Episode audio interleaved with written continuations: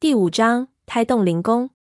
我们整顿装备，把无烟炉熄灭收好，所有的稿子、铲子都折叠起来。几个人都似乎有了默契，速度非常快，很快都收拾妥当，集中到了我们挖出的破口周围。这是人有了共同目标时候的典型表现。其实说起起来很幼稚，收拾得再快，与是不是能早点下去一点关系也没有，因为谁也没有碰过黄陵，再怎么样也要经历一个熟悉的过程。不过当时就是觉得不能让别人抢先了，所以就出现了可笑的一幕：围到破口周围之后，大家突然都不知道怎么办了，就好像很多人商量了半天去哪里玩，决定之后发现谁也不认识路一样。几个人面面相觑，都有点愕然。我看着洞内，心里稍微分析了一下，其他倒还好。有一个致命的问题是，我们所在的位置开在深渊的正上方。离灵宫所在的胎洞有一百多米的落差和二十多米的横向距离。我们虽然有足够的绳索，但是无法越过这横向二十米，靠荡是荡不过去的。身后的陈皮阿四看到我们这个样子，冷笑一声，一群没出息的，说着站了起来，让我们都让开。我在心中暗笑，陈皮阿四的老人心态还是无法避免。一直以来，我们都以他马首是瞻。刚才胖子露了一手之后，他难免心里不舒服。这时候看到我们这样，就忍不住要口出恶言来挽回自己的地位。这是很多老人普遍的心态。我们给他让开一个缺口。花和尚自嘲的一笑，道：“老爷子，小的们不是都乐昏了吗？没见过这么大的阵势。您说这豆该怎么个道法？”陈皮阿四给叶晨搀扶着蹲下来，看了看破洞之内。道，万变不离其宗。小心为上，咱们先找一个人上这些撑着冰穹的木头廊柱，顺着廊柱爬到山洞的上方，然后用绳子下到外面架空的建筑瓦顶上。我们看向结满冰的木头廊柱，每一根廊柱足有一百多米长，绝对不是一棵树的原木，肯定有木楔子把几根木头连起来，这样的结构承压不成问题，但是不知道能不能承受拉力。如果不行，那就完蛋了。一根木头廊子坍塌之后，下落的过程当中必然会砸到其他的廊柱，到时候整个冰穹都可能会塌。这样的方法还是十分的冒险。但在当时，大家都急着想下去，也没有过多的考虑这些事情，而且似乎其他也没有更好的办法。这里适合烫雷的只有潘子，其他都无论身手体重都不合规矩。所以潘子只好挑起这个大梁。我们在他腰上绑上蝴蝶扣的绳子，身上只带一些轻量的装备。潘子看上去有点兴奋。陈皮阿四给他传了一口酒喝，让他镇定一下，道：“千万别乐昏了头，咱们目标不是这里，下去招子给我放亮点。”潘子点点头，深呼吸了口气，就小心翼翼地爬入冰井，然后用飞虎爪子绕上一边的木头廊子。像特种兵荡绳一样荡了过去，一下子爬上木廊柱之上。一踩上去，木头廊柱就发出一连串让人十分不舒服的冰块爆裂声。我们顿时都屏住了呼吸，潘子也脸色惨白的一动不动，唯恐廊柱解体断裂。然而幸运的是，等了有十几分钟，廊柱的那种爆裂声停住了，四周又恢复到一片平静，受力又重新恢复了平衡。我也想也是。可能是自己多虑了，上面的冰穹如此沉重，母狼子之间的压力非常大，我们就像蚂蚁一样，应该问题不大。几个人都松了口气，给这么一下，我们都清醒了一点，那种莫名的激动有一定程度的减退。潘子继续向前，走得更加小心，几乎是在跳一种节奏极其缓慢的舞蹈。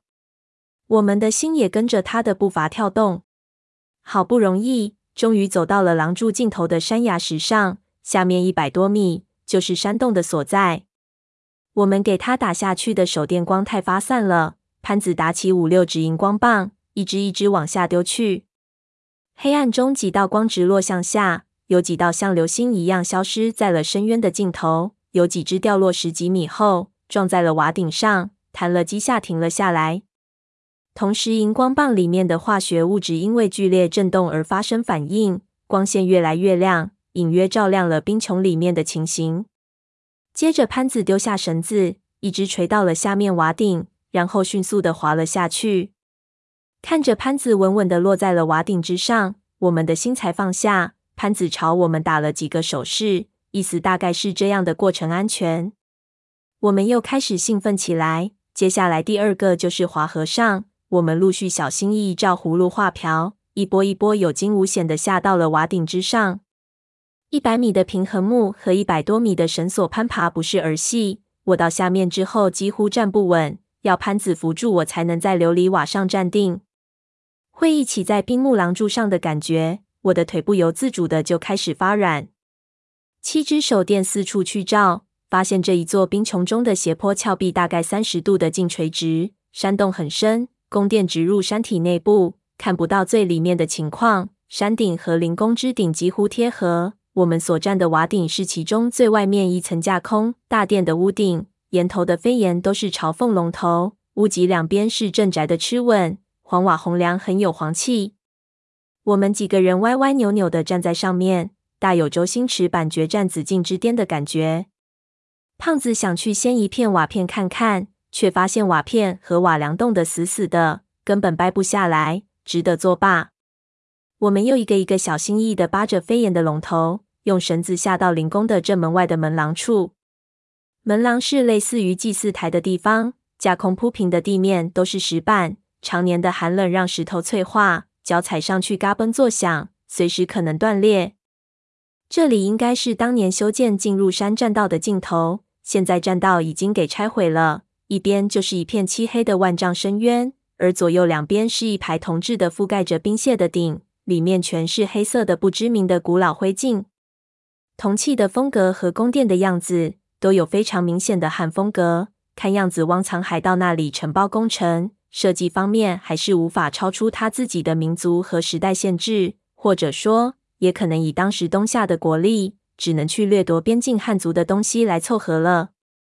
另一边就是灵殿的殿门，门前立着一块无字王八石碑，石碑后面就是弄工的白玉石门，门很大，几乎有三个人多高，两人宽。石门上雕刻着很多在云中舞蹈的人面怪鸟，说不出名字。在门上方的黄铜门卷是一只虎头，门缝和门轴全给浇了水，现在两边门板动得犹如一个整体。站在这里看上面的冰穹，微弱的光线从上面透下来，我的眼睛都似乎蒙了一层雾，看出来的东西都古老了很多。这种感觉很难用语言来表达。华和尚要在这里先拍摄一些照片，我们趁机喘口气，四处看看。叶晨四处走了一圈。看到下面的悬崖后，感慨道：“我真他娘的搞不明白，这万奴皇帝为什么非要把陵寝搞在这种鸟不拉屎的地方？平地上不好吗？这不是折腾人吗？”我道：“做皇帝的想法和平常人是不一样的，也许是和他们宗教有什么特别的关系。你看西藏有很多的庙宇，全部都是建在一些根本人无法到达的地方，为的就是要接近天灵。”这个我们这种俗人无法了解。胖子摇头表示不同意。我感觉修建在这里的原因很简单，就是不想让别人上来。这皇陵里面肯定有什么好东西。万奴皇这老小子捂着当宝贝，死了也不给人。咱们这次得好好教育教育他。说着，和狼蜂一起拿出撬杆去撬殿门。我听着好笑。胖子这人就是实在。要是他做皇帝，不知道会把自己陵墓设在哪里。玉石石门后面没有自来石，用撬杠用力一卡，两边门轴的冰就爆裂。我们用凿子将门缝里的冰砸碎了，门才勉强可以推开一条缝隙。一道黑气都涌了出来，我们赶紧躲开。花和尚说没事，这是粘在门背后的防潮的漆，现在都冻成粉了。殿门拉开一条缝，就再动不了了，似乎是门轴锈死了。拿手电往里面照了照。空旷的灵殿里什么都看不见，里面的黑暗好像能吸收光线一般。叶晨迫不及待的就想进去，却给胖子拦住了。他转头问闷油瓶：“小哥，你先看看这地方会不会有什么巧黄机关？”闷油瓶摸了摸门，又看了看门上的浮雕，看了半天，摇头表示不能肯定。你们跟在我后面，别说话。这人说的话一定要听，已经是我们的共识了。我和胖子大力点头，几个人都掏出防身的东西。闷油瓶闪身，跨过高达膝盖的门槛，一马当先走了进去。我们紧跟其后，越过门槛，忐忑不安地走入到里面。黑暗中的那一刹那，我突然就感觉到一股极度的异样向我袭来。